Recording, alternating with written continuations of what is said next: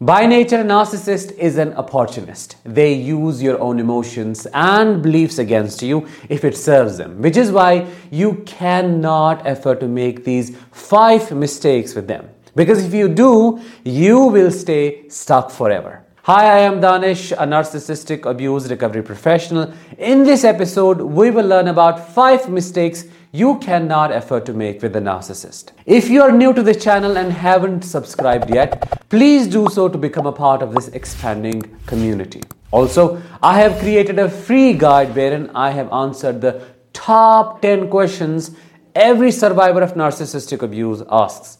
To download it now, click the link here or in the description and get access for free. Let's get started with number one. You cannot believe their promises. Deceitfulness, chicanery, and underhandedness run in the blood of a narcissist. Nothing they say can be trusted because they are morally corrupt and have a broken moral compass. Their conscience is dead and they do not care about right or wrong. All they are concerned about is what they need and how to get it. You cannot believe their promises because they say one thing but end up doing the complete opposite of it, and fake promises are just another tool in their arsenal to elude you. They say whatever they think can get them supply and do not worry about sticking with any of it because they never mean to fulfill the promised things right from the beginning. They do what I call mouth work by uttering empty and emotionless words. They follow the script, expect you to believe them, and think you are a fool for doing so. To establish trust, they may brag about their loyalty and how they never break promises.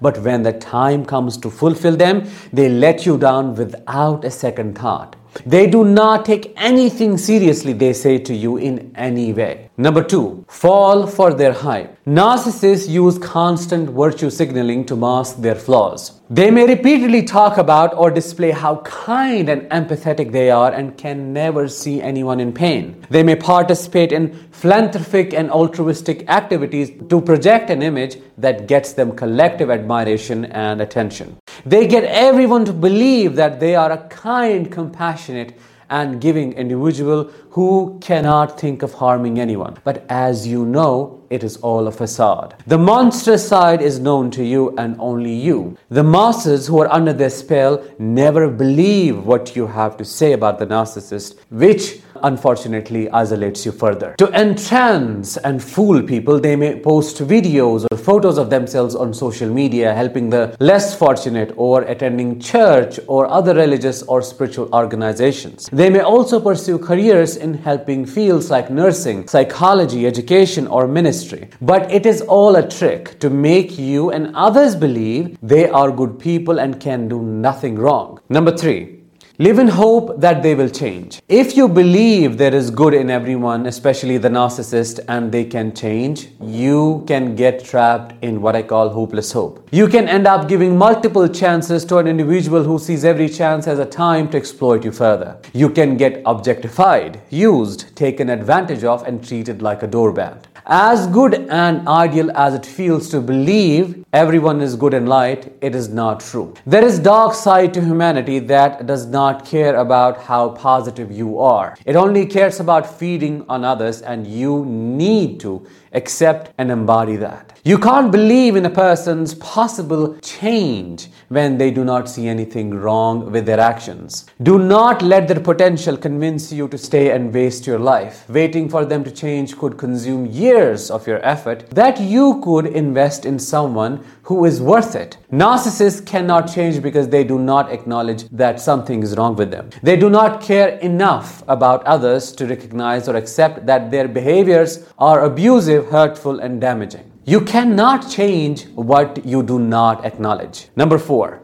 Believe that they are flawed but good people. You may assume that the narcissist you are with is a good person because they are not bad at all times. And there are also moments in the relationship when they're nice to you, when they embrace you, bring you gifts, take you out, spend time with you, and do other stuff. That says they are good. You may believe they have anger issues that can be resolved with your unwavering support. You just need to be more present, tolerant, and giving. But that is not true. That is not the full picture. You need to to fill in the gaps and see how they treat you when they aren't nice. You need to see the monster underneath these good times because their nice side isn't the only side you experience. It's your cognitive dissonance that has created this confusion, and out of avoiding the pain that you can feel by accepting things as they are, you are justifying their behavior through these good times. Bring this good and bad together and see the pattern that emerges from the cycle of highs and lows. The truth will set you free as it will come out. You must look at their overall personality and behaviors to find these patterns, and you will find your freedom.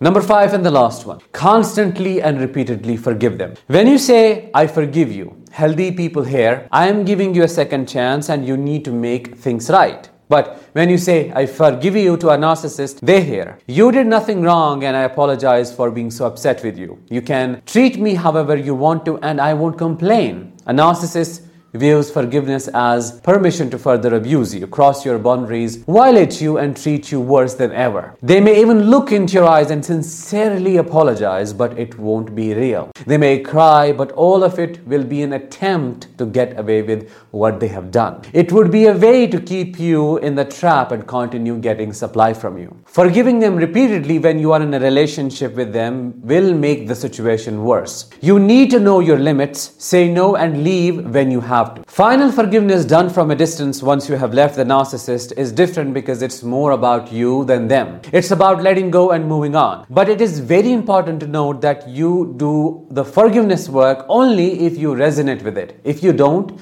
you can focus on becoming indifferent towards the narcissist and that will do the job. In a nutshell, you can't give them the benefit of the doubt and expect that they will feel remorse and change. That was it for today's episode. I hope you found it helpful, and if you did, drop a like, drop a comment, share this video, and make sure to subscribe. I'll talk with you in the next one. Until then, let the healing begin.